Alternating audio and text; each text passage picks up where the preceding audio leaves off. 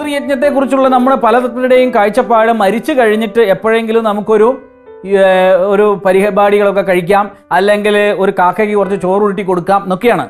അതിലൊന്നും വലിയ പ്രസക്തി ഇല്ല. മറിച്ച് ജീവനോടെ ഇരിക്കുന്നവരാണ് പിതൃക്കൾ.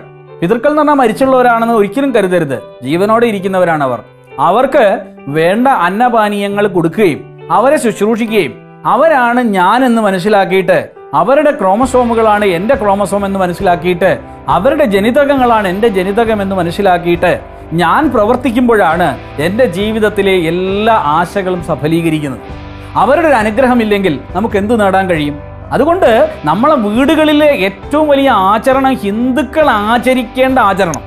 എല്ലാവരും ചെയ്യേണ്ട ആചരണം എന്ന് പറയുന്നത് രാവിലെ സന്ധ്യാവന്ദനം ചെയ്യണം ബ്രഹ്മയജ്ഞം ചെയ്യണം രണ്ടാമത് അഗ്നിഹോത്രം ചെയ്യണം മൂന്നാമത് ജീവനോടിരിക്കുന്ന അച്ഛനമ്മമാരുടെ കാൽ തൊട്ട് നമസ്കരിച്ചിട്ട് അവർക്ക് എന്താണോ വേണ്ടത് അത് ചെയ്തു കൊടുക്കാനുള്ള സംവിധാനം വീടുകളിൽ ഉണ്ടാവുമ്പോൾ മാത്രമാണ് ആ വീട് ഒരു സ്വർഗാവും പലരും എന്റെ അടുത്ത് വന്നിട്ട് പറയാറുണ്ട് എനിക്ക് കുട്ടികളുണ്ടായില്ല. കുട്ടികളുണ്ടാവാത്തതിന്റെ പ്രധാന കാരണങ്ങളിൽ ഒന്ന് തന്റെ ഭർത്താവിന്റെയോ തന്റെയോ പിതൃക്കളെ വേണ്ട രീതിയിൽ സേവനം ചെയ്യാത്തവർക്ക് സന്തതി പരമ്പരകൾ അറ്റുപോകും. കാരണം എന്റെ അച്ഛനമ്മമാരുടെ സന്തോഷമാണ് ഞാൻ.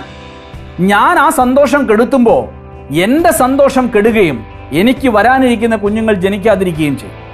ഇന്ന് കേരളത്തിൽ മാത്രമല്ല ഇന്ത്യയിൽ ഒന്നാകെയും ലോകത്തിലൊന്നാകെയും ഇൻഫെർട്ടിലിറ്റി എന്ന് പറയുന്നത് വലിയൊരു പ്രശ്നമായിരിക്കുകയാണ്. പലപ്പോഴും ഡോക്ടർമാരെ പോയി കാണുന്ന സമയത്ത് ഡോക്ടർമാർ പറയുന്നത് ഒരു കുഴപ്പമില്ല നിങ്ങൾക്ക് കുട്ടികൾ ഉണ്ടാവേണ്ടതാണല്ലോ എന്നാണ്. പക്ഷെ കുട്ടികൾ ഉണ്ടാവുന്നില്ല.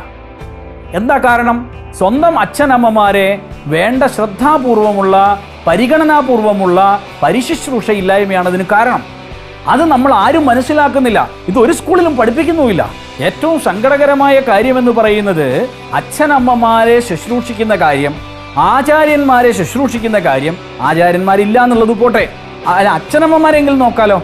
അതുപോലും കൃത്യമായി ചെയ്യാതെ അവരെ നമ്മൾ റോഡിലേക്ക് തള്ളിയിടുകയും അല്ലെങ്കിൽ അവരെ നമ്മൾ വൃദ്ധസദനത്തിലേക്ക് തള്ളിയിടുകയും അവരെ അല്ലെങ്കിൽ നമ്മൾ ഏതെങ്കിലും ദേവാലയത്തിന്റെ മുമ്പിൽ കൊണ്ടുപോയി ഉപേക്ഷിക്കുകയും ചെയ്യുന്ന രീതിയിലേക്ക് നമ്മൾ മാറുമ്പോൾ നമ്മൾ മനുഷ്യരായി എന്നാണോ മനസ്സിലാക്കേണ്ടത്? അതോ നമ്മൾ മൃഗങ്ങളായി എന്നാണോ മനസ്സിലാക്കേണ്ടത്? കാരണം എന്താണെന്ന് വെച്ചാൽ അവരെല്ലാം ചിന്തിക്കുന്നത് ചെറിയൊരു കാര്യമാണ്. മരിച്ചു കഴിഞ്ഞിട്ട് ബലിയിട്ടാ പോരെ എന്നാ തൃപ്തിയാവൂലേ എന്നാണ്. നോക്കൂ മരിച്ചു കഴിഞ്ഞിട്ടുള്ള ബലിയിലുള്ള തൃപ്തി അല്ല നമുക്ക് വേണ്ടത്. നമുക്ക് വേണ്ടത് ജീവനോടിരിക്കുമ്പോൾ അവരുടെ തൃപ്തിയാണ്. അതാണ് പിതൃയജ്ഞം എന്ന് പറയുന്നത്. അത് മനസ്സിലാക്കുക.